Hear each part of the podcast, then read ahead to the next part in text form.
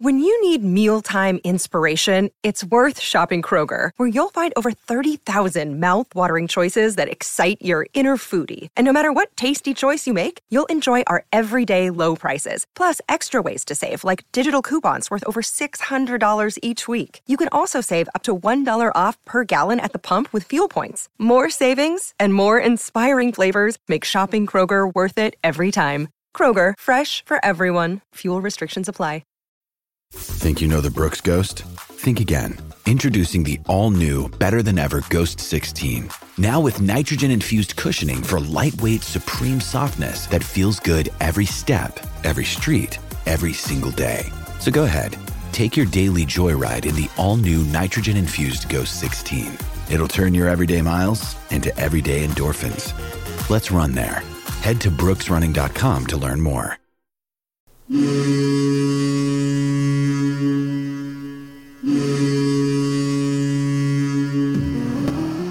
Welcome to the Black and Gold Hockey Podcast, a weekly discussion about the National Hockey League's Boston Bruins, affiliated minor teams, and prospects of tomorrow's stars. Orr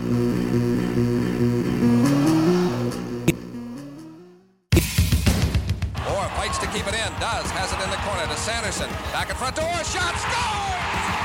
Bobby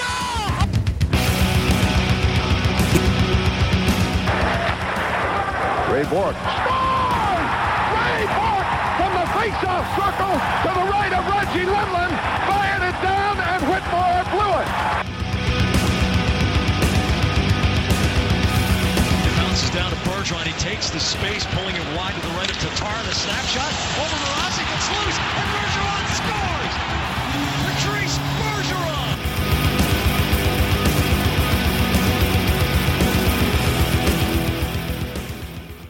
There are three ways you can support the show. We are available on Apple iTunes, SoundCloud.com, and on thehockeywriters.com, located in the podcast channel of the website. Now here's your hosts, Mark Allred and Rob Tomlin. Hello, Bruins fans. I'm Mark, and welcome back for the 43rd episode of the Black and Gold Hockey Podcast, brought to you by Beast from the Northeast Sports Clothing Company. The great people at Beast from the Northeast pride themselves on using the highest quality apparel to showcase their one of a kind designs that you won't find anywhere else. For a special listener discount, go to beastfromthenortheast.bigcartel.com and enter the promo code Black and Gold for 15% off future orders. Now, time to welcome in my co-host Rob Tomlin. Rob, how we doing, buddy? I'm good, buddy. How are you? I'm doing okay. Uh, there's a lot of things going on. Been busy, but it's all good. It's all hockey related, so it always puts a smile on my face. So, Yeah. I, I mean, I had. I didn't wake up till about one in the afternoon today, so I've had a pretty good lie-in today. um, yeah, staying up till 3:30 a.m. to watch that game last night. Probably not the best idea. disappointing. I disappointing. swear, sure. I, I'm I must be a jinx because the last three or four games that I've watched live has been one of the like they've all been games where we come close to winning it and then just in the last few minutes we've lost. So right. I think I'm going to have to stop watching for a bit and let them gain some points. Whatever works, right? Well, yeah, we'll, we'll soon see next game. I'll uh, I'll wait till the next day to watch it and we'll see what happens. Well, um, well, real quick, I just wanted to give a shout out to another um, youth hockey member in the hockey community. Uh, his name is Patrick Taylor. He plays for the New England Bulldogs out of Lowell, Massachusetts. And from the understanding I get from the research I did, they are 27 and 2 on the season. And uh, yeah, and we'll be going to the playoffs starting um, March 17th to the 19th of this year. So, uh, Patrick and the New England Bulldogs, uh, best of luck to you, and uh, hopefully you bring home a championship. Yeah, good luck. So, I love doing those shout outs. I'm think I'm going to start doing them weekly. Yeah, definitely. Um, all right, let's just get right to it. Last last week there were uh, three games. The what's it? Yeah, three games I believe, and the first game was against the Tampa Bay Lightning, and Yep. I mean, I thought it was a good game. Uh, Yeah. back and forth. It's nice to see Bergeron get on the board with his 12th. Krejci also scoring his 12th, and Chara and Vatrano getting uh, getting goals themselves. The and one thing that I'm concerned about is is lately the defense is just and goaltending. I'm not gonna I'm not gonna shy away from um, ripping the goaltending a little bit, but uh, the defense has really failed, and the offense has seemed to step it up. And I think they're both going in the wrong directions because it almost Yeah. seems like as many goals as we can score, they just can't keep them out of the net. So that's a bit concerning to me. Yeah, definitely. It's just it- like when you look at the games and some of the goals that we've let in, and then the amount of work we have to do to get a goal back. Because it, it seems like it's just an easy shot will go in against us, and then, then it'll take the next 15 shots just to get a goal. So it's just it's not fun to watch. Um, I mean, they've just got to do something. They've got to step up. I mean, we've seen it in a couple of the games where they do for like a period. They'll step it up and you'll get like two shots against us.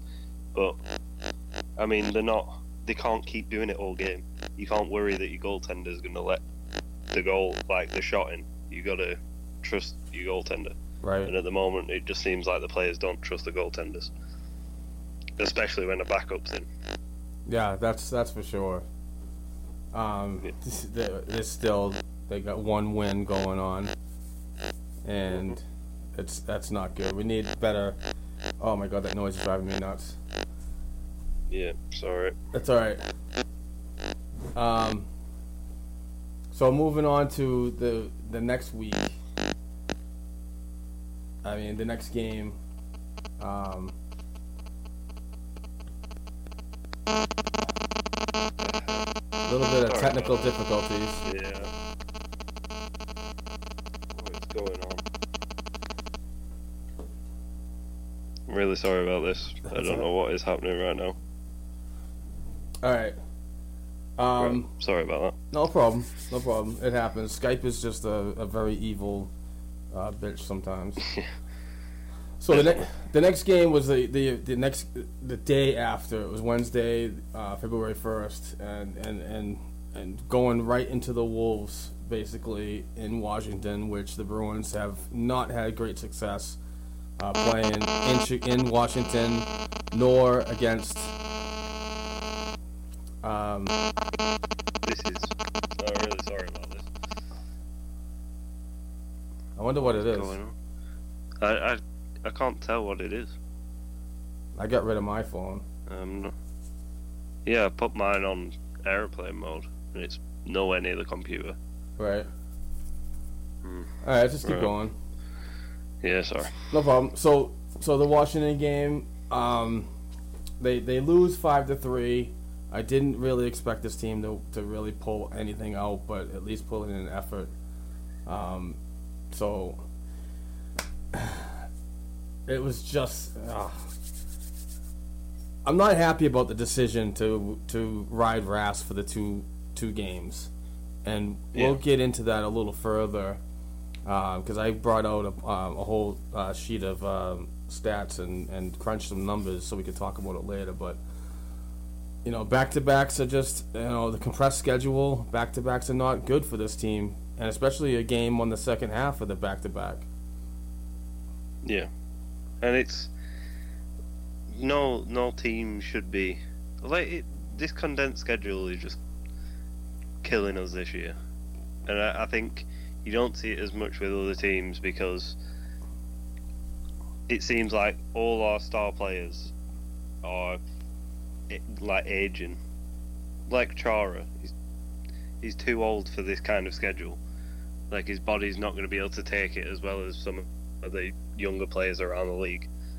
And uh, I, I just think this is the type of thing that's killing us. Back to backs almost like every week. But at the same time, you've got to find ways to counteract that, and Right. it just doesn't seem like we have the depth in our team to do that.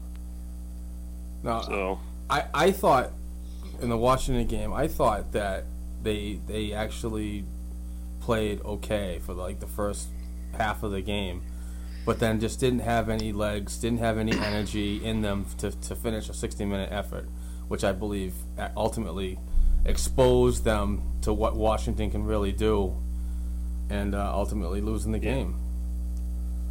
yeah, and another game where we get bit in the ass by a player who used to be a Bruin, Oh my God, Brett Conley! Brett Connolly. Yeah, he's got 10 goals this year. yeah. And you know what was funny? This, this is what I mean. This is what I mean when Bruins fans always get on this. When a player goes to a different team and produces, they always say, "Oh, look what we've lost."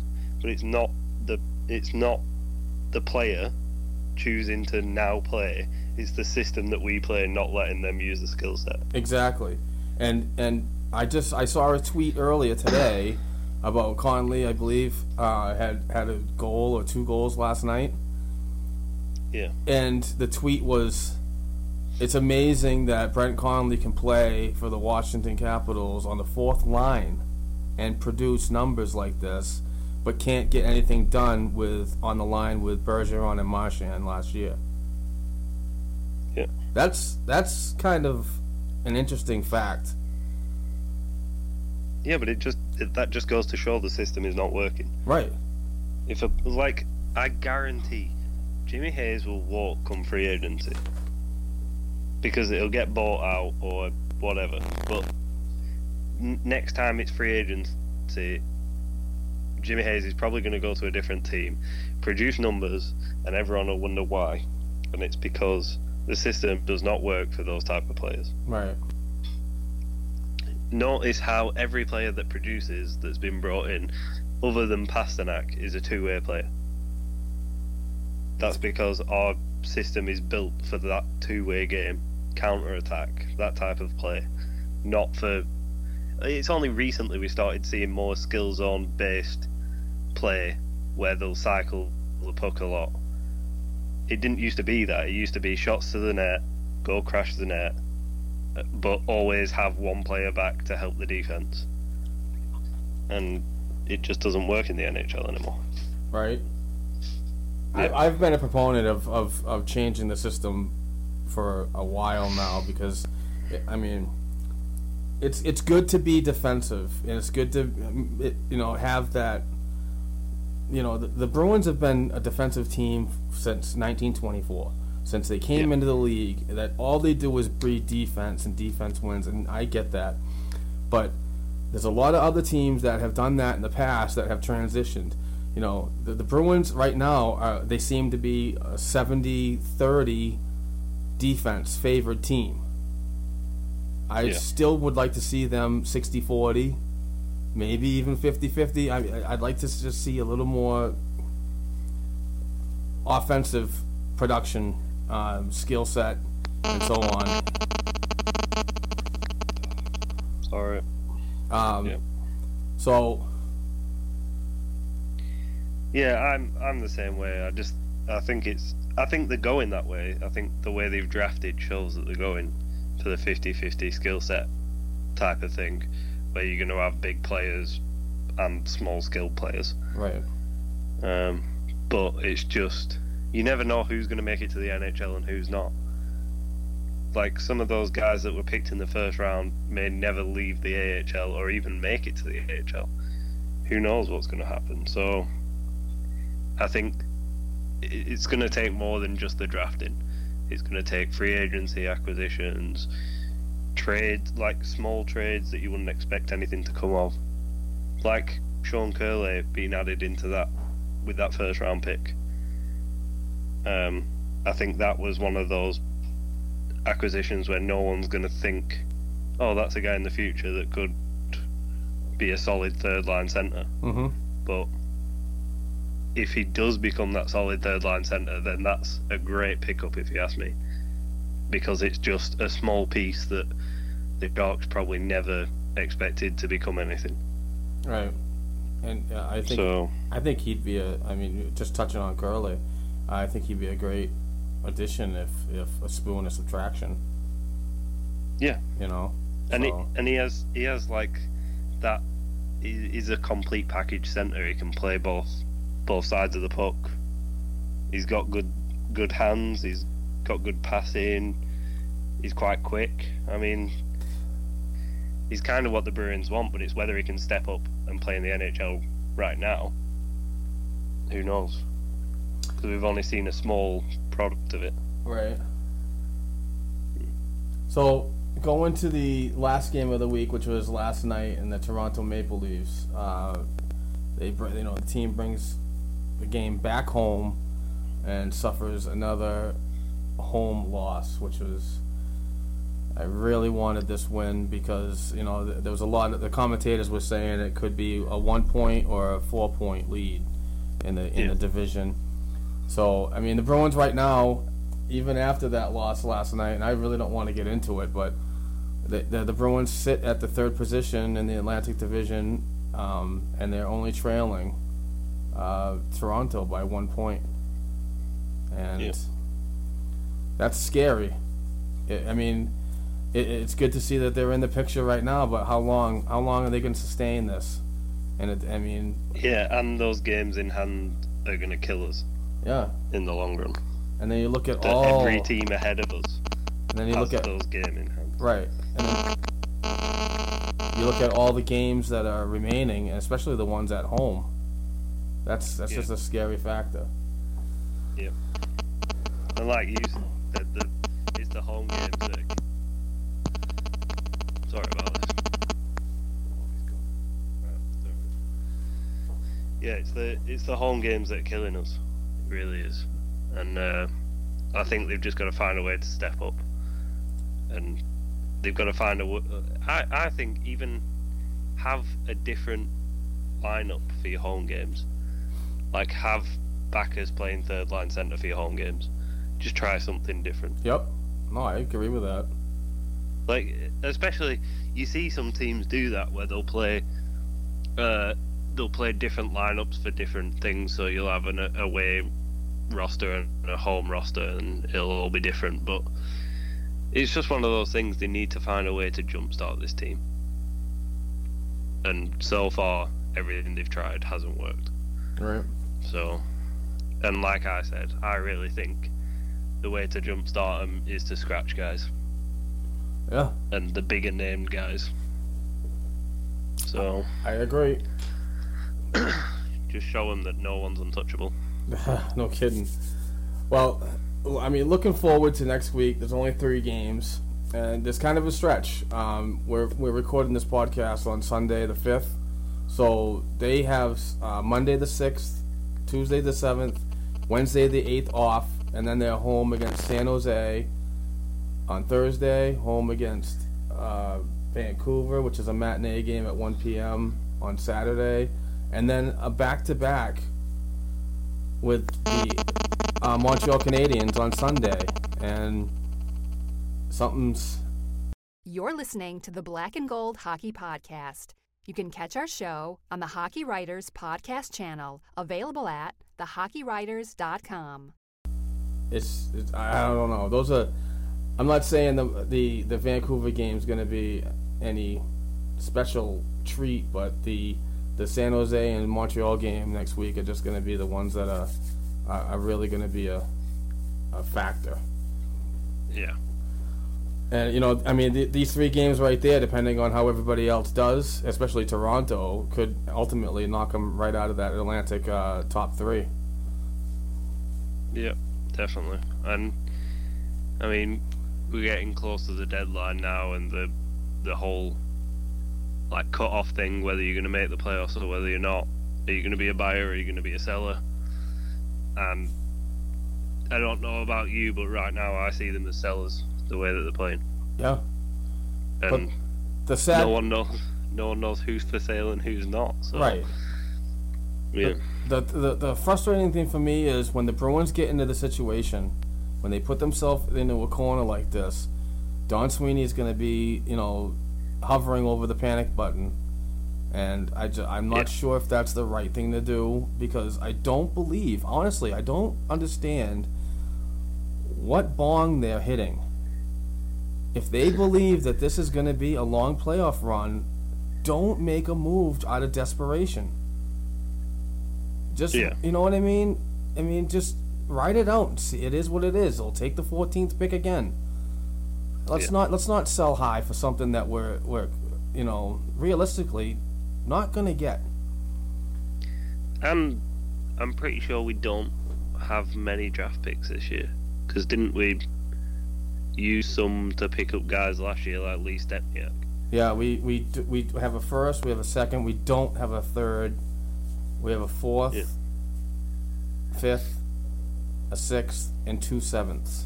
I, I don't quote me on that. I'm just going off of what I saw earlier today, but Yeah, well, the way the way I see it, the, the thing you've got to do is kind of sell off guys high that you think might get picked up in the expansion draft. This is just the way I've seen a lot of talk, uh, a lot of writers saying that teams are going to go about the trade deadline is sell high with the guys that you think might get picked up, and then bring up your youth that can't be picked up because it, it seems like the NHL now are being really savvy and they're kind of going to leave the player they pick.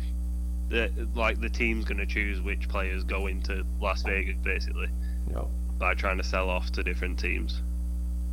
That's the way it looks. But I don't think the Bruins are clever enough to be doing that. right. So it, it's just this is this is probably the worst year for this to be happening to us, and it's just next year is going to get even worse with the addition of a new team. I mean, I, I just don't see what they can do to change this season around. I really think they've just got to stick with it now.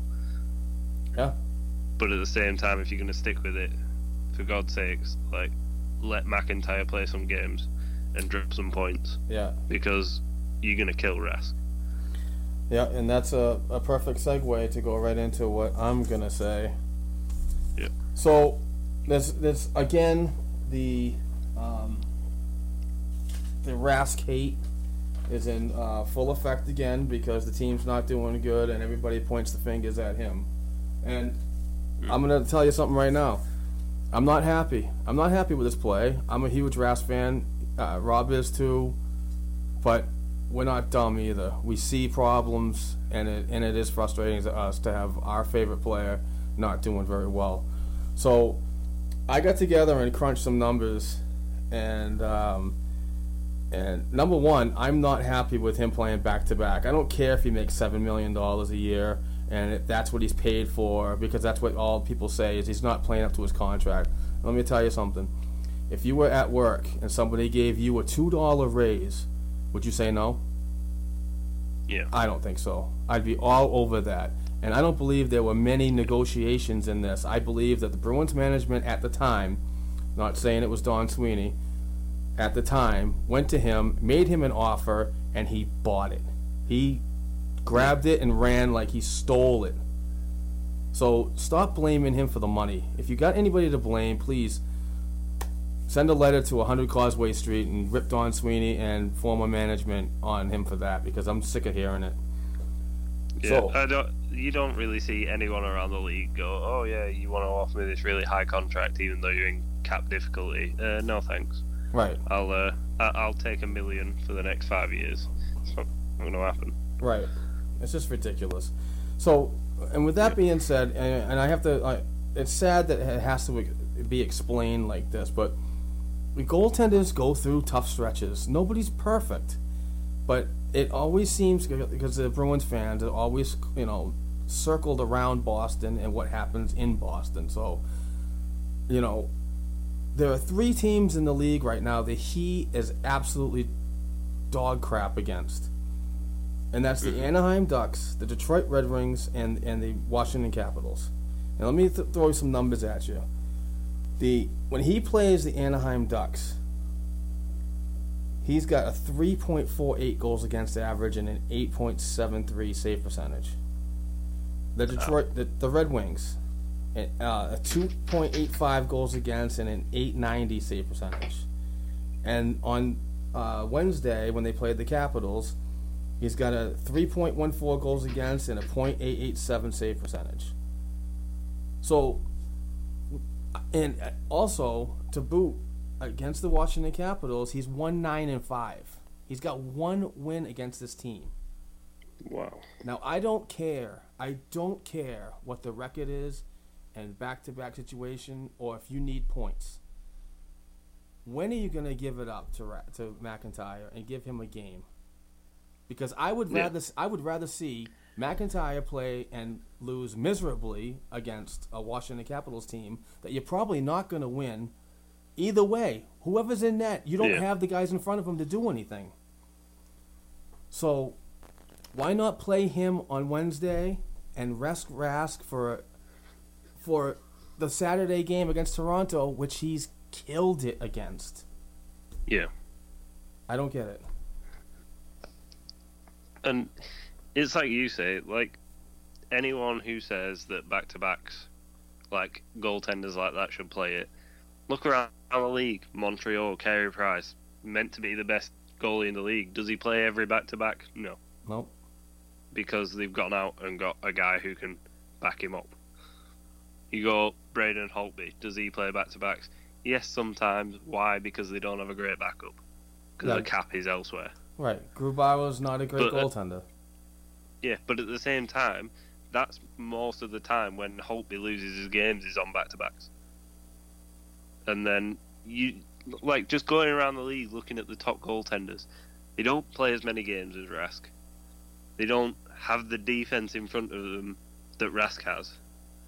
Because I've I've seen people on Twitter, especially on Twitter the other day, saying uh, put Martin Jones's goals against and save percentage up compared to Rask's. Oh my god, here we go again. But Mark Andre Vlasic, Brent Burns, uh, you've got like three other good, solid defensemen, like Braun as well Yep. on the San Jose Sharks. What what do we have? We have Carlo, who's in his first year, who's probably our best defenseman right now. You have an aging Chara, Torrey Krug, who's being caught way too many times in the offensive zone. And then the other, I'd say, the two best defensemen of the of the year is Colin Miller and uh, Carlo, Right. and they're two rookie defensemen. Like this, this D corps is miserable, and there's nothing they can do about it right now. We're stuck on the back end of a Stanley Cup team with no trade clauses and no movement clause. There's there's nothing we can do. Right. This is why a slow rebuild is perfect, but the fans don't want it. No matter how much they say they- want it, and how much they say trade Bergeron, trade Marchand, trade Krejci, if you're complaining now, you're going to complain a hell of a lot more when those guys go. Yeah. Uh, The, the thing Because from no one wants to see the Maple Leaves in Boston. yeah, That's the thing. the th- the thing for me is everybody wants to win now. The win now mentality is just you know you have to have time to cycle in new people, new blood, and and unfortunately fans aren't aren't- aren't about that. But uh, just just going back on on the Rask hate, uh, some more numbers. You know what's funny is the the Ducks, the Red Wings, and Capitals. Those three teams, Rask has a .883 save percentage and a 3.15 goals against. And versus the other 26 remaining teams in the NHL in his career, listen to these numbers. I went, I did them all this morning. He's got a 2.14 goals against average and a 925 save percentage, but he's awful. He's terrible. Seriously, Yeah. that's ridiculous. Um, so I, I honestly think that if he did not start the game on Wednesday, that he would have a better opportunity to um, increase his 15 4 and 2 record against the uh, Toronto Maple Leafs and, and play a little better game. Yeah. So Uh, you could tell. You could tell he was tired. oh, he's oh, absolutely. I mean, I mean, there's the. uh, but he makes seven million dollars a year. He's he's got Yeah. no time to be tired. Well, I don't want to. I don't want to make excuses for him because then you become that person that everyone hates. Oh, you're making excuses, but I know. at the same time, like, imagine you worked a, a 14-hour shift at work, and then someone rang you at six o'clock the next morning and said, "Can you do another 14-hour shift today?" Yeah. Like, I know. I if I had the choice, I'd say no. right. But I, I think I think Rask just has to stand up and say, "Look, I can't do this. Like you're gonna have to keep me out some games." But at the same time, we all know that he's not that that person. He'll Right. play whether he's hurt or not. He's just like Bergeron. And I know people are going to say, "Oh well, what about the games that he's missed, like the last game of last season?" If you have diarrhea and you can't get off the toilet, how are you how are you expected to play in net during a hockey game? Exactly. Like, what do they want to do? Strap a diaper on him and stick him out on the ice? I, I I just don't get how the like the reason that he stepped out of that game was because he believed that Jonas Gustavsson would do a better job in that net than he would ill. That's the only reason he stepped out. But people still rip him for it. And when he got took out of the game the other day for having a migraine, people started ripping him for it. But if you got a migraine and you can barely like see, and your vision glo- goes blurry, hmm how's he going to save a puck that's moving at like 80 miles an hour? Right. I just I don't understand like some fans' views of things. I think I I should start a like Twitter page that just like auto like tweets back at people that make these tweets. Well, let's Just dissect. saying like Vicodin. Right. Let's dissect this a little bit. All right. I went a little further into this little um in this research, and and you know, since he got hit in the head with the puck back on January twelfth against the Nashville Predators, and I got to thank uh, Court Lalonde for uh, uh, coming helping me out on that. I couldn't figure out which game it was, but he was right there to help me out. That's eleven games since then, Yeah. and he's four, four, and one. He's been pulled three times, and he has a .857 save percentage. So, Yep. um, I do, uh, do you think that that might have rattled his confidence a little bit? You're listening to the Black and Gold Hockey Podcast. You can catch our show on the Hockey Writers Podcast channel, available at thehockeywriters.com. It, it's got to. Because I Well, mean, I uh, mean, his numbers are definitely been trending downward since that happened. And, and yeah, but and how many small injuries has he had in that time as well? That's you know that's true. I didn't factor that in. Yeah, because I mean the other the other night, what did he do? He popped his His groin. Yeah. Yeah, and then also didn't he take a bad shot somewhere as well Yep. during the same game, and still played till the end? Um, yeah, that it, it's it's a mixture of I think like things like that where it's obviously going to rock you a bit and you're going to be a bit wary. You can see it when people like crash the net against him as well. He kind of gets out of the way a lot faster now. Yep. Like he used to kind of sit there and know that the defensemen were going to block him and stop him from getting to him, but now he kind of just zips out of the way and doesn't take a chance. But I mean, I I, I just think, like I said before, just give the guy a rest. like they've got they've got to just. I say if they're not in the playoff picture by the deadline, you've got to see McIntyre play a lot more games. Right. But at Well- the same time, do you give Rask that opportunity of still being a sort like a consistent thirty game winner a season? Yeah. Because he's done it for the past four years, is it? Yes. So, yeah. So uh, looking at the, the, the schedule ahead, and, and, and there's days in between, which to me, this year, is just tells me that Rask is gonna play all of these games. Yeah. So, um, let's. I, I want to look into how Rask does against uh, a team like San Jose. He's uh, played six games.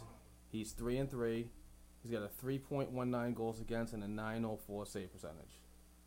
Against Vancouver, seven games played. He's two four and two, with a two point three nine goals against, 0.910 save percentage. And of course, everybody loves this one. Against Montreal in 25 games, he's 615 and 3, 2.61 and a 912 save percentage. Which one of those games do you not start him because there's obvious struggles against those teams too? I mean, Well, San Jose for one, his numbers against them are way worse than the uh, Vancouver or Montreal. right.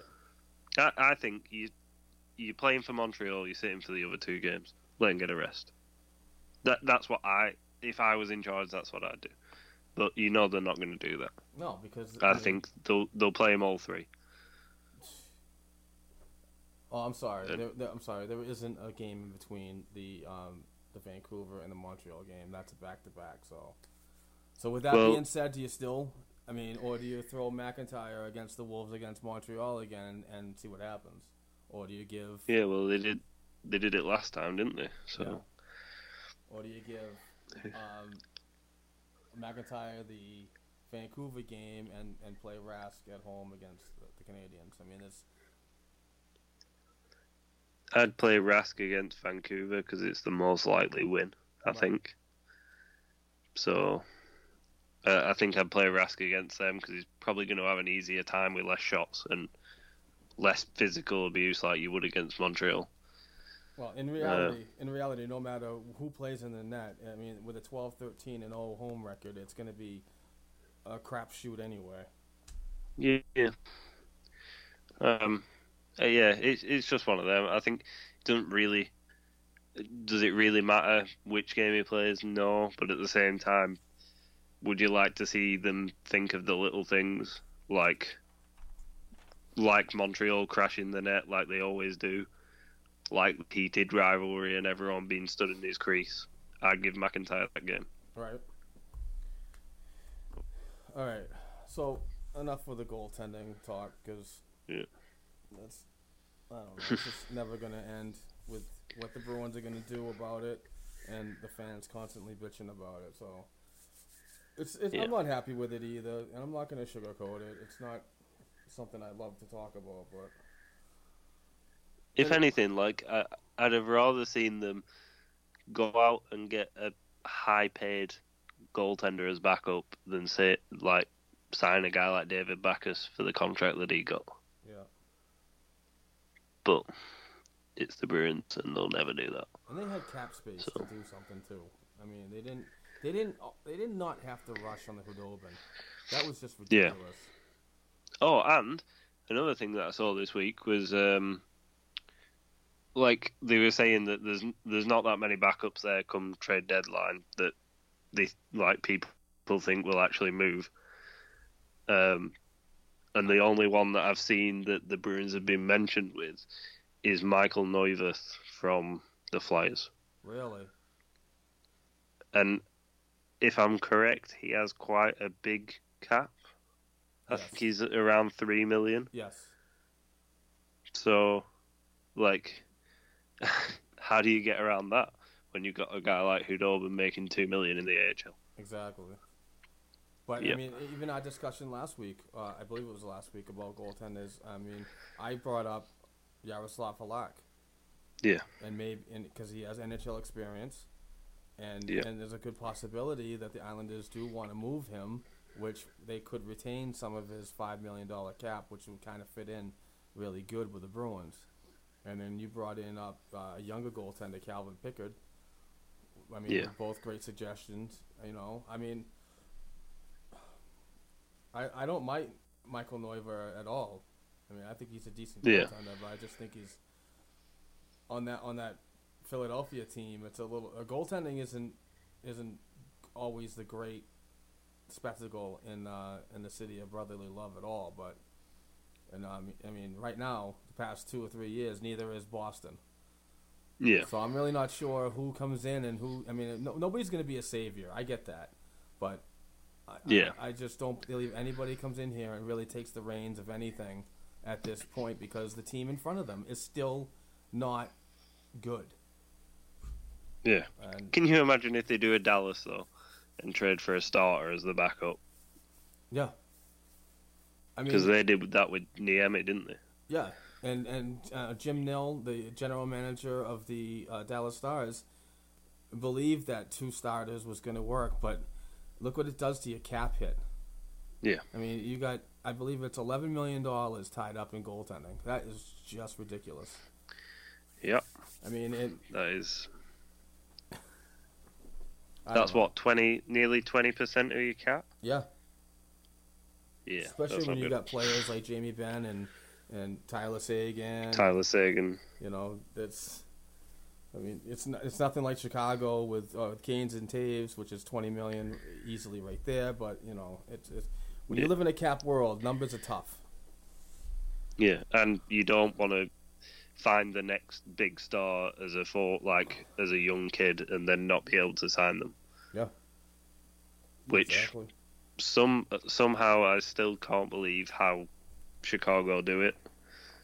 But they managed to sign Panarin, and the Bruins can never seem to find that cap space for guys that we need. Same cap restrictions all throughout the league. I I, I believe that Yeah. Stan Bowman is a is is one of the better GMs in the league. Uh, ranks up there with uh, Dean Lombardi of the um, uh, Los Angeles Kings. Those guys Yeah, are masterminds. I think they're both both geniuses when yeah, it comes to absolutely. like the NHL. You know, and, and I just I remember having a conversation with you about uh, a while ago about Don Sweeney and, and the choice that the Bruins made. I would rather have a guy that's under Dean Lombardi, like Mike Futa, who is an Yeah. assistant GM, be the Bruins GM. It's an outside, you know, voice, outside thought. You know, I just thought that would have fit in a little better, but it, that's nor here nor there. Yeah, well, it's that that thing we always talk about. They go after the experienced players. Oh, I'm so tired mean, of that. Yeah, I'm so tired. I'm, and, you know, I'm hearing let's bring back Adam Oates. It's like, oh my god. you know, I mean, come on. I mean, Let's he- bring back uh, what was his name? Hamill. Oh, Zach. Yeah, yeah, Zach Hamill. Let's make him GM. Who knows? Let's just let's just go like Jordan Caron. What's that guy doing? Oh Right. man. Oh, last time we mentioned him, something went bad. Oh no. exactly. All right. So uh, speaking of frustrating times, you know, I, I we gotta we gotta talk about the schedule because after the the next three games this week, there's the the new bye week, which I, I find Yeah. absolutely ridiculous. And the reason why I find this ridiculous is the timing. Now, yes, I do want to see the Bruins and other NHL teams take a break and, and create family time and so on. But in my personal opinion, I would rather see them take this time and go back and do it during the holiday break. Like like Yeah. have have family time for Christmas and then go past the new year a day or two and then go right back into the season Yeah. because it, it, and and I might be the only one that like looks at this schedule and sees these back to backs are just ridiculous, and I I'm thinking that it's got to do with with all this. cr- I mean, either number one, it was the um, the World Cup, Yeah. the Christmas holiday, and then this bye week has just pushed everything together. And if they bring everything back and close the, I mean, I know it's a moneymaker and it's a, it's it's revenue, and, and Gary Bettman just loves bringing money in, but shut down for a week. That's my opinion. I wouldn't do it in February. Especially, Yeah. especially with the Bruins, when they get more rest, they suck when they come back. Oh yeah, definitely. And when you come But at the same time, do you not do you not think that they've put this bye week here because of the deadline? Because it'll give GMs a better chance to get together and talk more that's without games. I didn't even think about that. That's a great point. And you're probably going to see a lot. I mean, it's just for the Bruins. This is the Bruins bye week. Uh, other Yeah. teams have had it in different areas of the season. Yeah, that's why we have the the um like games in hand with Toronto and everything. Right. But when you when you look yeah. at the when you look at the six days off that they're gonna have after after th- this week, they go right into a- a Western road trip with a game in San Jose. Yeah. Then they play Anaheim, the Kings, the Stars, and then they come home to round off the month, which and I believe which is the trade deadline is uh, against the Phoenix Coyotes, and uh, I think I'm going to that game. So, um, Awesome. yeah, I picked the game that they're probably gonna win, but it's at home, so it's that 50-50 thing. So I'm probably gonna get really drunk. Yeah. but But at the same time, like it, it's Phoenix. It's always a good game against them. So Right. and uh, hopefully Mike Smith doesn't score a goal on Tuukka Rask. Did you see that in the All Star game? no, You I didn't- didn't. uh, to be honest, I watched highlights on the All Star game. I didn't bother watching it because I knew from past experience that it wasn't my kind of thing. Yeah, I'm not a big All Star guy either. I, I didn't really enjoy the game. I did watch a, a bunch of it, but I did pay attention to the to the uh, skills competition, and that's what I that's what I should have said was a skills competition. And Mike Smith didn't score a goal Yeah. in the All Star game, but um, no, in the yeah through the the five hole thing, Yeah. five hole challenge. can you believe that Yeah. from, from the goal That line? wasn't that his. That was his first shot as well, wasn't it? I believe so. Yeah, That was and he's sick. been known to do it during a game. So That's pretty sick. yeah, that is crazy. So watch out for that sniper on uh, the 28th of um, February.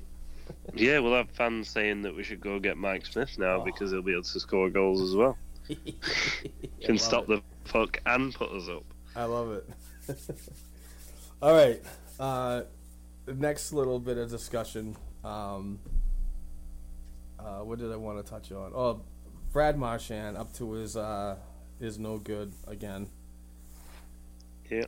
He uh, the Tampa Bay game um, kind of gave a, uh, a a half a slew foot to uh, defenseman Anton Stralman Yeah. and uh, definitely could have been avoidable. I just he's really asking for it, and I'm I'm getting tired of seeing it because the next one is probably going to be the one that suspends him for uh, a, a bit of time. And I'm actually surprised that he didn't get a suspension on this one. You're listening to the Black and Gold Hockey Podcast. You can catch our show on the Hockey Writers Podcast channel, available at thehockeywriters.com. Uh, am I correct in thinking though that Brad Marchand doesn't have a no trade clause? Oh, I don't know. I'm pretty sure he's the only like guy in the top six other than Pastrnak that doesn't have a no trade clause. Let me let me. But I would, I'd scare the crap out of him, and I would put on Twitter that Brad Marchand is now on the block, and just, just watch him panic. Let me look. I'm, I'm going on capfriendly.com right now. I should know this, but he's he's one of those. high- Someone needs to scare him. This is. He's got a modified no trade. Oh, that's not good. So Go, go and ask him for his list. That'd be the funny one. and let me Just let me go in and go, oh, Brad. By the way, can you give us a list of teams? Just coming up to the deadline and everything. So So What do you get? An eight-year deal. yeah, So from all right, so, and that starts next season, 2017-18. He's got no movement for one, two, three, four, five of the first years, and the last three is a modified no trade. So what got- are these deals? I don't know. It's ridiculous. Why? I don't get why these players need no move clause. Security. Yeah, but at the same time, you'd think Brad Marchand, Bergeron, the the two main core guys right now on the forward core. I, I can get it for a guy like David Krejci. I get it for a guy like David Backes. I just don't get it with Bergeron and Marchand. I don't get why they need no more movement clause. Right. I just don't understand it. Just sucks. But at the same time, you know he's you know he's got no movement clause because of this kind of crap where he s- slew foots people, and he's going to piss off management. If he gets another suspension this season and we're like down to the wire on making the playoffs or not, I think all the Tuukka haters should go and hate Brad Marchand just switch the because I've I've never seen Tuukka get a suspension for just like he didn't go. Oh, I don't want to play the next two games. Let's get a suspension. right. But you see it with Brad Marchand. Why why why slew foot someone? What's the point? And both of the players are like like not they're not accidental. There's no way they can be accidental. They were both avoidable. He just Yeah. does it to get under the skin, and he's riding the fine line with the league right now. And I believe Yep. if they do it one more time, even if it's a, even if it is not a full slew, the the, the thing is, is it's a dangerous trip, regardless of what you want to call it. If he didn't put his arm up to the shoulder and his foot behind his leg, and you know, the same time pull him down in a dangerous fashion, that is that is a full slew foot. But when you're Yeah. skating by somebody and, and the, oth- your opponent has a foot planted on the ice and you just skate through that leg, that's also dangerous and, and, and suspendable. So Yeah. he just got to smarten up because he's really putting his team into a, a real disadvantage with his stupidness, stupidity. Did you see the um, Did you see the Thomas Plekanec uh, on Connor McDavid slew foot? I did not. that happened. I heard about it, I I think it didn't see happened it. yesterday. It is the worst dive you have ever seen ever, and there is no like I can't believe I'm sticking up for a Habs player, but there's no way that's a slew foot. So It- McDavid it's so funny. He, yeah, he kind of like he's just skating along and kind of they collide together with the feet after the whistle, and Connor McDavid kind of like lifts his foot in the air, go like skates on a bit, and then falls over, like trying to get a call. It's so bad. I'll, I'll send you the the gif of it on Twitter later. You will laugh, but I like with all the slew footing going on at the moment. That is going to be the funniest one. It's definitely. But um, yeah, like it, it needs to stop, and like I said, I'd ju- I'd just scare him. I'd go and ask for a, for a list. Like whether it what six or twelve teams, whatever list he's got, just go in and say, "I want your your team list for your trade," because the trade deadline's coming up, and then see how scared he gets, and then just say to him, "This is because of the slew footing," right. and then watch him change his game. But at the same time, I'd love to see next year the fourth line on the Bruins. I'd love to see Anton Blidh, Noel Acciari, and Gabrielle. Yeah. Yeah. Can you imagine that line? That'd be that'd be the dirtiest line in hockey at the moment. I think Right. The all pests. But they'd be they'd be fast. Oh yeah, They'd be real fast. yeah. Noel Acciari is very underrated for his skating. So is Anton Blidh, but Yeah. Gabrielle's just another level when it comes to his skating. Noel Acciari got his first uh, AHL goal of the 2016-17 season on Friday night. How many games has he played this year? He's been injured. In ah right. Yeah, when he when, when he got um, sent down from Boston, he played I believe a couple of games and then got injured, so he's been out. But he's been he's been a you know, he's been playing for a little while, but it was good to see his uh, first goal though. Yeah, he's he's not really a point producer though, is he? No, he's more of a, you know, when he's when he's on the ice, he's more of a, believe it or not, a, a steady forechecker for a fourth liner. Yeah, he's an He's- he's an energy player. Yeah, really. yeah, he's got he's got tremendous speed. He sees the ice really well, um, but I wish he had more uh, attributes to his game, like like um, skilled hands, shot, uh, more shots on Yeah. net. You know, I mean, I just I'd rather see players like that, the all-around player, than just you know. I, I know I preach about this all the time, but you know, a, a more point producer, grinder, per se. You know. Yeah, yeah. So Well, that's what Gabrielle kind of is. yeah, I but know he, he uses his body a lot, but he can put put the puck in the net, and he's got good hands. So Exactly, and I like players like that, and especially the ones that are transitioning into the you know the the, the levels lower levels of the uh, you know minor pro leagues, which I believe Gabrielle will probably um, play in a full season in the AHL next season next year. But yeah, there's there is a possibility of an AHL roster spot open up. Who knows? But Yeah. uh, to get him involved in the system, and I don't believe the, the three to four games he played after his uh, his WHL commitment last season was enough. Um, Yeah. he would. Did, I don't. He didn't score any points. He might have had an assist. I could be wrong, but uh, from the games that I watched, he was just that type of player that really just was asking for his ass to be kicked. He was just Yeah. real pushy, agitated after the whistle kind of stuff, you know. But I mean, which Oh yeah, I remember seeing like, I think there was a, I think it was Providence Bruins that put the video up, and it was like a, I think it was thirty seconds of him just, like, jarring. going to town on people after the whistle. Yeah, There were a couple of cross checks in front of the net and stuff like that. So, yeah, and for a small guy, like he's not, he's not a huge guy. For a small guy, he's got a lot of bite behind him. yeah. And it's the same thing with Anton Blidh as well. He's another guy who's not big, and he'll just he, he's fearless, absolutely. Well, But we haven't talked about it yet, and I've got to talk about this right now. what's up? Adam McQuaid last night against Matt Martin. Crushed. Holy crap! That did did Martin get his jaw back after like? I, I don't know. I think his jaw swung around his head like three or four times before he actually lined it back up. Yeah, that was that was one of the best punches we've seen in a while Yeah. fight. And he was leaking everywhere too. Oh yeah, he, he was leaking over his back. Yeah.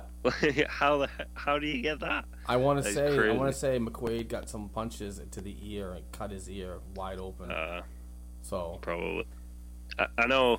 I, I saw a couple of tweets from a few Leafs fans saying that um, it looked like Martin Martin's two punches that he actually landed connected uh, with McQuaid's visor, yeah, but McQuaid doesn't wear a visor, does he? yeah, he does. I thought he didn't. No, he, when he got injured earlier this season, when uh, when he Oh, started he's the, when, forced to wear one. when he started the year, he didn't have Yeah. it on.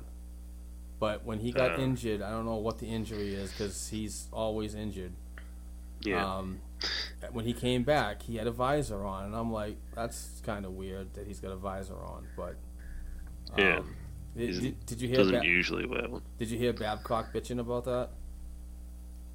No. Oh, oh yeah, he was he was complaining so bad about that, about how uh, a fight can continue with one guy having. Of course, it's his guy, Matt Martin, Yeah. not wearing a, a visor, but McQuaid Uh. having one on, and thought it was uh, unfair. Well, they they give instigator penalties for it, don't don't they? Well, if one so. guy has a visor and one guy doesn't, then the instigator goes to the guy who has the visor. Right. Well, I'm not totally Yeah. sure about that, but I mean, even if they wanted to, they still couldn't drop the helmets because you get Yeah. extra time for that too. So it doesn't really matter in the NHL if you fight or not. The league is like really restricting it. Which Yeah. Is, which is, is But at the same time, we're starting to see some of the best fights of the year right. happen lately, And and actually, I think it's because I think it's because of what happened to Adam McQuaid in previous games, where he's been stopped fighting, Yeah, and they've which- realised how dangerous it is to stop someone. which is such a joke. Yeah. You know, it's, I, I'm not I'm not a huge fan of fighting. I mean, I like it in the game. I like when it, when you stick up for a player and so on. But like I said Yeah. in previous podcasts, I don't like the stage stuff. But I just think that was, um, I think it was a great hit by him yeah, against um, Matthews. yeah, and a, a perfectly clean one as well. He just Yeah. stapled him to the boards. yeah. It was not in the Um, numbers. It wasn't any egregious hit. It was you know, I thought it was good. But Matt Martin's like, you know, you don't you don't treat my star player like that. Yeah, and I know at the beginning of the year he didn't do anything like that because uh, when the Leafs first played us, I think Matthews got hit about six times and no one did anything about it. So to see him step up this game, I, I just find it funny that Matt Martin stepped up and just got absolutely planted. You don't see that a lot. Right. It's usually the guy who's pissed off that you've just hit his teammate wins the fight. So it's kind of funny to see it the other way around.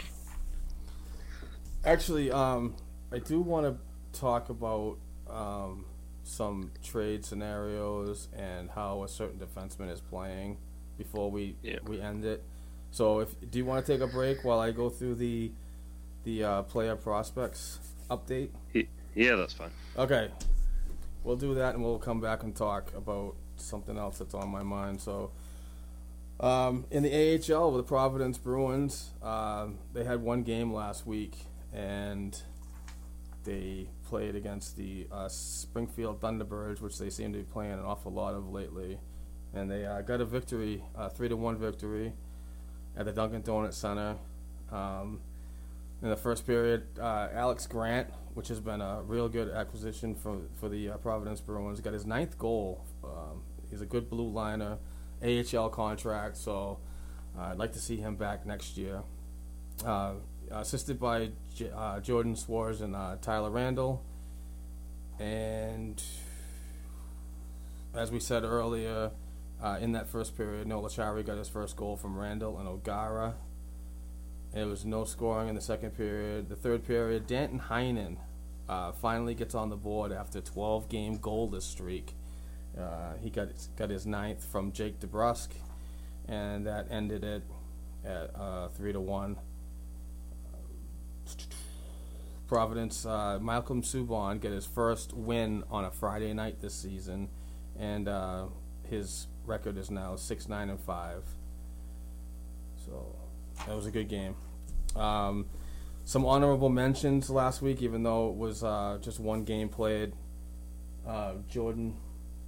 You're listening to the Black and Gold Hockey Podcast. You can catch our show on the Hockey Writers Podcast channel, available at thehockeywriters.com. Jordan Szwarz uh, had an assist in Friday night's game and extended his point streak to three games. Last 10 games, he's got two goals, nine assists, 11 points. Uh, on the season, he's got 10 goals, 24 assists, 34 points in 42 games played.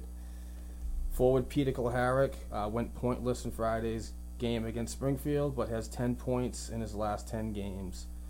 Uh, in his season, he's got 18 goals, 15 assists, 33 points in 40 games played. Like I said, Alex Grant scored his ninth goal of the season on Friday night and is currently on a two-game goal streak. Uh, in 42 games this year, he's got nine goals, 20 assists, 29 points. And I already talked about Danton Heinen.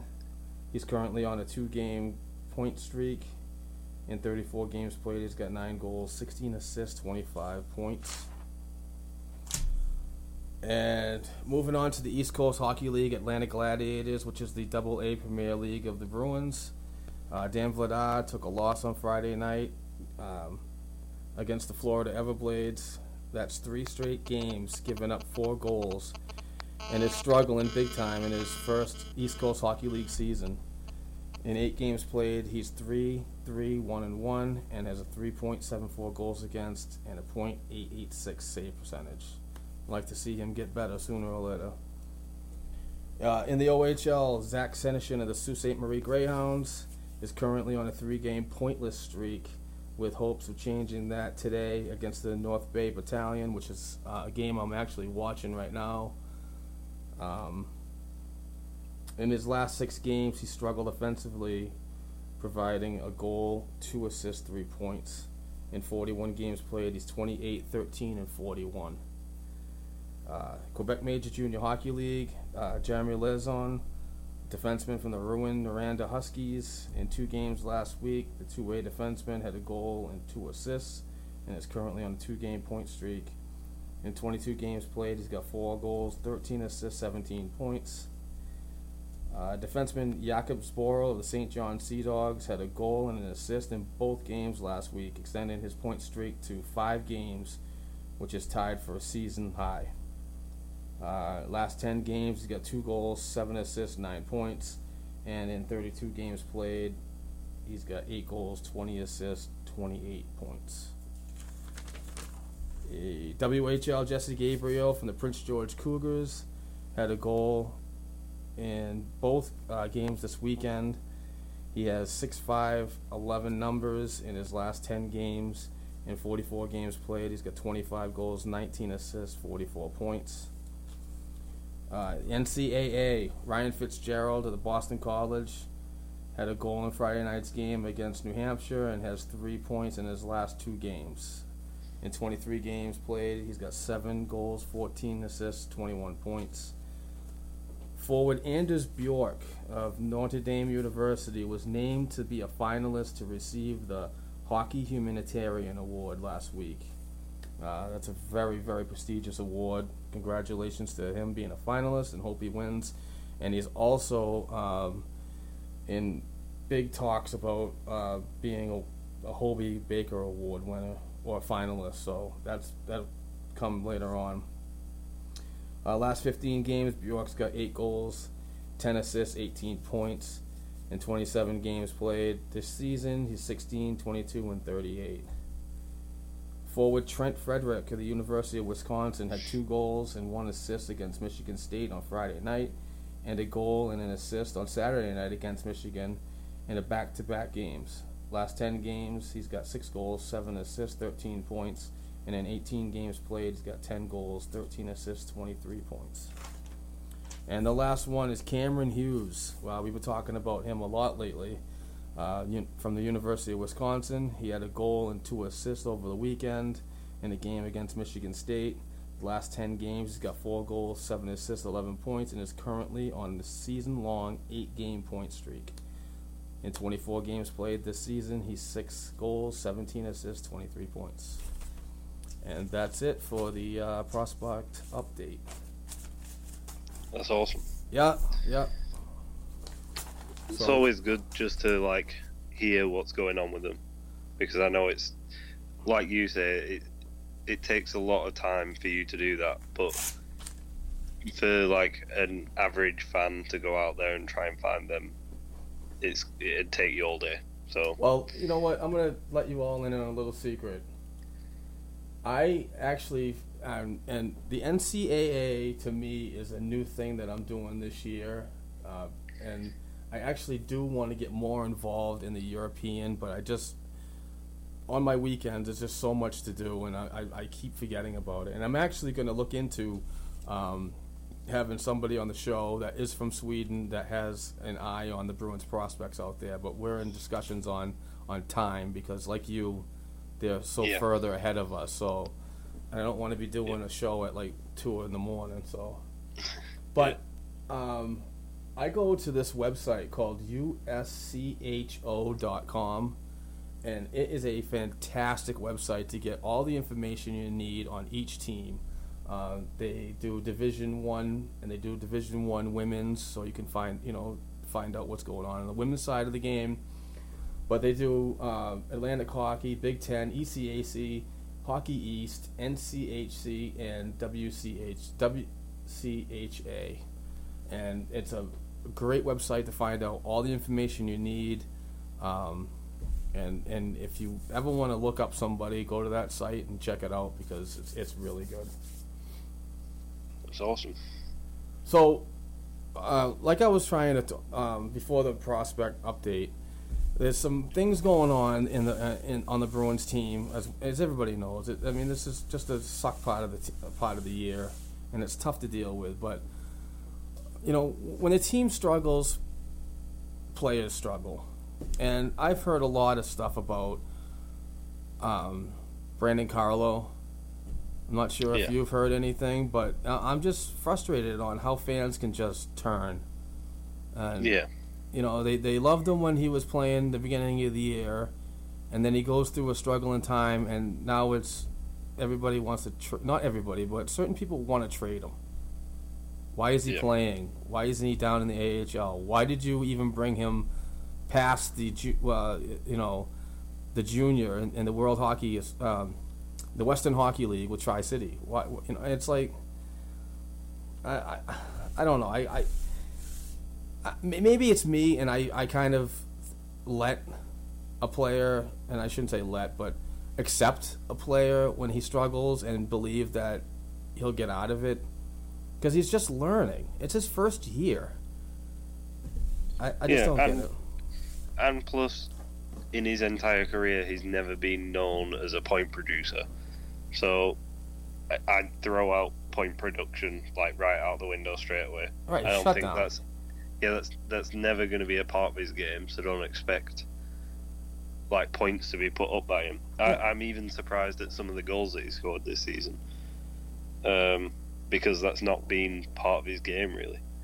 Um, it you're gonna start hitting that wall, especially when you're pay, playing like five more minutes than a lot of NHL veterans per game.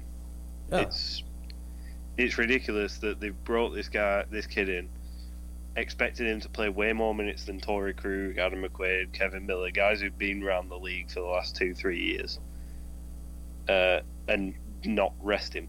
This is exactly the same as what's happening with Tuukka Rask Right. players aren't getting rested when they're in certain situations, it's going to lead to either injury or he's not going to learn properly because he's going to be so tired out. But when I try So- when I try to like you know play the you know let's let's think about this kind of guy. I always say that he's on an entry level contract. This Yeah. is his time to learn. You can't just give up on somebody like that. I mean, his his upside is is far greater than what you're seeing right now. So I mean, just just please be patient with him. I mean, he is going to be one of the the core players, if not your next captain. I mean, if they don't give it to Bergeron, you know what I mean, or Yeah. later on in time, if he's still with the Bruins, he could be that. He could wear that C on his chest. I mean, just have patience with some players, man, especially ones on the ELCs.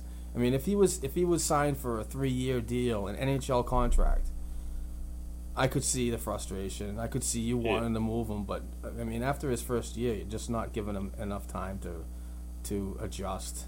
I mean, it's a big any game. player any player on the roster that's under ELC that's earning like eight eight hundred and fifty thousand a year Yep. in the NHL, something around that mark anyway. You're paying eight hundred and fifty thousand a year for a top two defenseman who's been playing better than quite a lot of people around the league, Yeah. quite a lot of players. Eight hundred and fifty k. And You, it- you're going to expect a few mistakes. Right, and again, there's if you look outside of Boston Circle, you can Yeah. see that other defensemen that have probably been in the league for ten years are going through the same struggle. So Yeah. let's not dive off the freaking cliff because a kid's struggling and you're frustrated. We get it. I get it. Yeah. It's tough to see, but I don't want to like throw the trade flag up and then you know because if, if you trade, I've, I've even I've even seen people talking about McAvoy who's not even reached the NHL level yet, being a trade chip. yeah, Uh, these guys who are unsigned but have great potential at making the NHL, like McAvoy does. People, scouts have been saying that he's ready to play in the NHL right now. hmm I mean, give that guy a couple more years in juniors, and he's going to be a lot better than he is now.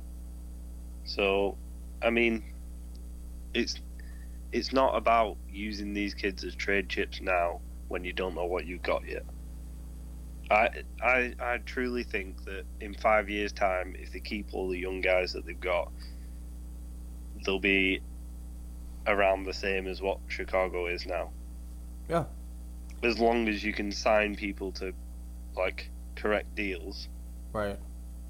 like no more throwing out these free agency things where it's five six million for five or six years like you, they can't afford that Right.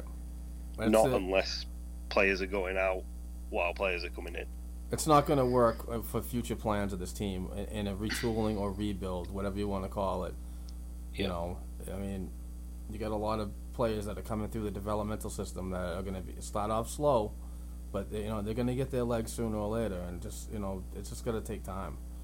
Patience, Yeah. patience is, is the is the biggest thing with this with this team right now, and, and the fan base is is like I said earlier, it's it's the win now mentality. If you're not in it, it's terrible. Tear it down and, and start over. But you know you can't do that on the fly. Yeah. So You gotta that that's gotta be a all in or all out move. right. Like you can't just do it halfway and expect it to work. So, um, one more thing I wanted to talk about quickly. Uh, have you been seeing the rumors of a possible Iginla trade to Boston? I have. What? Why? Why? I, Why? I, know, I know. I'm saying the same thing. Um, I've also heard Shane Doan, Oh God, no. and, and these are, these are from some pretty respectable people. You know, NHL Network saying there's a good possibility Shane Doan could end up in Boston, and I don't think See- that's the right move. That is the same thing No. they did with Stempniak. Yeah. They're going to give up too much for a player that's on his way out to- in the retirement home. We need goal scoring. I mean, goal scoring has been up lately, but we still need to put the puck in the net. These players are not that. Again, They're look six- they're looking at the right teams though. Like if, if I was to go to Arizona, Radim Vrbata would be the guy I'd go after. Yeah, he's been talked about a lot. I mean, uh, uh, Sportsnet.ca's Jeff Marek is is big on that guy, Yeah. and so And is for- so is he- uh, Billy Jaffe of uh, NESN. So Yeah, he, he's getting paid a million dollars for this year. right, Like you could even, I, I guarantee Arizona would take some of that cap on. Not Yeah. that you need to, but you can even create more cap space. V- Like they could take fifty percent of that. Vrbata is an older player, but he's more point production. He has more point production than Iginla and Doan. So Yeah, but his his shot suppression numbers are just as good as both players. yeah, they are very good. Yeah, this guy is playing like, like top line, like numbers, for a million dollars. I'd happily take him, but it at the same time it's what you have to give up. Like they're gonna want a young player, not a draft pick, Right. because they know they're not gonna get a first round pick to Radim Vrbata. So, like they're gonna want a young prospect who has a chance of making it Yep. and I wouldn't I wouldn't really want to give anyone up. Not not to like only just make the playoffs and drop out. I, I just think they need to look at getting a young goaltender because there's no one in the system that's even close to backing up Rask. So I'd look for a young goaltender for next season, and that's the only thing I'd do. You're listening to the Black and Gold Hockey Podcast. You can catch our show on the Hockey Writers Podcast channel, available at thehockeywriters.com. Hey, Another another real quick thing is uh, what? How do you feel about the Shattenkirk rumors again? Um, we had this talk the other day. Uh, um, I honestly think he does the same job that Torey Krug does, other than the size that he has. Right. Um, he's known for getting lost in the offensive zone, just like Torey Krug does, and leaving his partner defending a two or three on one. I, I just Uh, I just bring it up because Darren Dreger, Bob McKenzie have mentioned it in the past since we've talked, and and before we talked, it was more or less the uh, um, Jim not Jim Rutherford, Jeremy Rutherford of St. Louis uh, Dispatch, I believe, was the Yeah. one that brought it up. So now the big the big boys and the um, and the hockey personalities are, are talking about a deal and that they're having conversations. So If Torey Krug goes as part of that deal, like you said, if Torey Krug goes as part of that deal, good deal. deal, do it. If Torey Krug, if Torey Krug stays, but you pay it over the top for him, Don't bad do deal. it. Yeah. Because then you've got Torey Krug and Kevin Shattenkirk both playing on the same pairing. You can guarantee it. But So some of the rumors now, updated rumors about this deal is that um, St. Louis, of course, is going to want a first round pick. Yep. They, I think it was Spooner yeah, and uh, another player. I could see them wanting a defenseman. Yeah, I, I guarantee they'll want a defensive prospect, Ryan Spooner, and a first round pick. Ryan Spooner is the obvious one because that guy can like he can quarterback a power play like he's shown all season. He's the go-to guy on the power play to move the puck around. Even though they've they've swapped that power play unit out now. Did you notice that in the Tampa? Uh, yeah, in the Tampa game is when it started.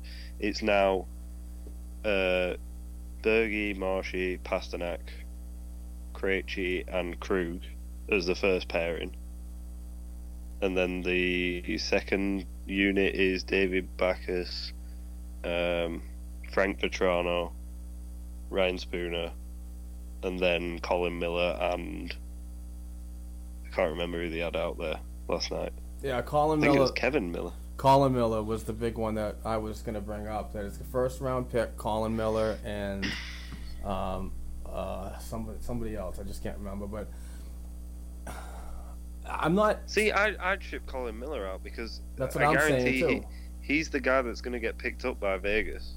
Right. If if he doesn't, if he's not traded, I, I really think he's the guy that Vegas pick up. and he's on a he's on a lot of projection lists to go to Vegas. So, no, I'm not saying it's going to happen or I want it to happen, but I, I mean, if you're going to get a guy back with size, some scoring ability, and has been in the league a little longer than a Colin Miller, and can immediately come in and help this team. Now, I'm not saying help this year, but be an asset for years to come. What I don't like about the Shattenkirk deal is the way St. Louis is is trying to approach it. That they sign him now to trade him. Yeah. I don't like that because that gets back into the conversation that we had earlier, and you brought it up about long term deals Yeah. on, on this Bruins team, and it just you know, and of course he's gonna he's gonna be back in Boston, so he's not gonna want to go anywhere. So he's gonna want those modifieds and those no movement. So, I mean, I don't want to get Yeah. locked into a player like that, like we did with Zdeno Chara. No, let it go to free agency. If if he really wants to play on the East Coast, like he's saying he is, if he really wants to play in, I think the three teams were Philly, New York Rangers, and Boston. Let it go to free agency and talk to him then. Make your own mind up about what deal you want, but just don't give him six years, six mil because it's stupid. And like I say, unless another guy is going to go out, like a Torey Krug or like Because the money makes Zdeno sense. Retires. The money makes sense. If you do Yeah. it that way, the money makes sense, and you gain a little bit of size. I like it. I was thinking the other day as well. I saw a tweet saying that um, Las Vegas may be able to make trades before the deadline. I know. I saw that too, which I thought was kind of weird. Yeah. Here's my genius plan. If I was the general manager of the Boston Bruins, would you not go talk to the GM of Las Vegas and say, look, you take Khudobin off us as the unprotected player, and we'll give you future trading rights on someone else at the draft? Like, why would you not do that? That's not a, or at least at least attempt it. right. That's not a bad idea. Because if if you say, look, look, we'll give you, you take Khudobin, we'll see who you've got, like, who, what player you've got that we'd want for a trade, and then we'll pay over the top for it. Like, we'll give you a second round pick for a guy who should cost like a third or a fourth. Because I'd happily pay that to get rid of Khudobin. And and when when you talk about Khudobin, I think that that's the guy that needs to be the the one that goes in the expansion draft. And I know it's it's it's Las Vegas that's doing the picking. They're going to do the choosing, but I think he's the most important. And I I know a lot of people say Jimmy Hayes should be the one. But when you think about goaltending, you don't want this guy down in the AHL making NHL money. Yeah. I'd move him. Start restocking the uh, the depth at goal. Uh, either NCAA free agent signings, free agent signings over the summer. Not like what they did with Khudobin. Be smart about it. Give it a day or two. Don't go right on Janu- uh, July one and sign anybody. That that was just a Yeah. joke. But at the same time, th- there's a possibility of drafting a goaltender this year because there are three or four like top-notch goaltenders coming up in the draft, Yeah, I'm gonna, and none of them none of them are projected for the first round. I'm actually so- gonna I'm actually gonna be writing an article this week for the Black and Gold Hockey HockeyBlog.com about goaltenders that the Bruins should inquire about or or look into drafting uh, in Yeah. 2017. So look out for that one. I look forward to writing it. Yep. Um, real quick, just a real quick update. The Sault Ste. Marie Greyhounds beat the North Bay Battalion seven to four. Zach Senyshyn had nine shots on goal and contributed with two goals, snapping a three-game pointless streak. So good to see That's him get on the board. Yep. I think that's gonna do it. Yep. Um, Another hour and a half podcast. Yeah, right. Well, for, for no, and I know it wasn't your fault, but for the uh, technical difficulties, I thought we should go a little longer Yeah. just to give the little Yeah, listeners and something I apologize for that. That's that's something I'm It's definitely Skype. gonna. Yeah, It just sucks. But I thought um, we I thought we got over it over the past few weeks, but it seems to have come back. I know, I know, it's gonna be one of those. Yeah. But um, if you like the show and you'd like to donate to uh, what we're trying to do, uh, please go to www.patreon slash uh, www.patreon.com slash black and gold hockey podcast. Um, we definitely appreciate anything that we can get as the prices of podcasting go up.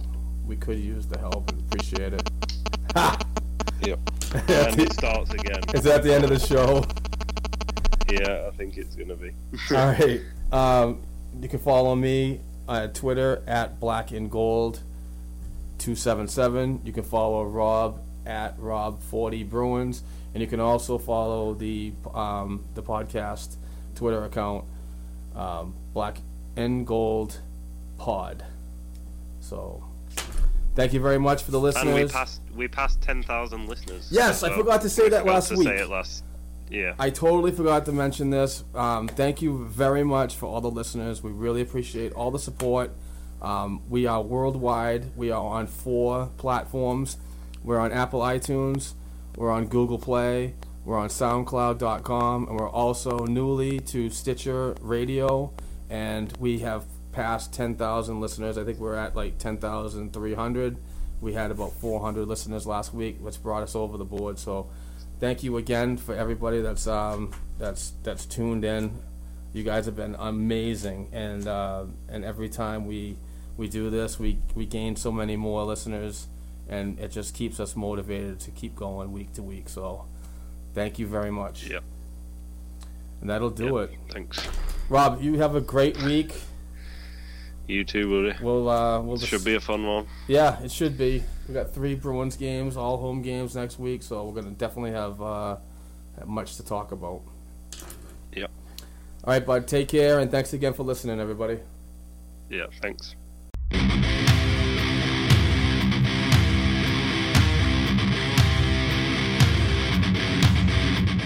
for tuning in to the Black and Gold Hockey Podcast. Please join us next week for another discussion of Bruins hockey related material.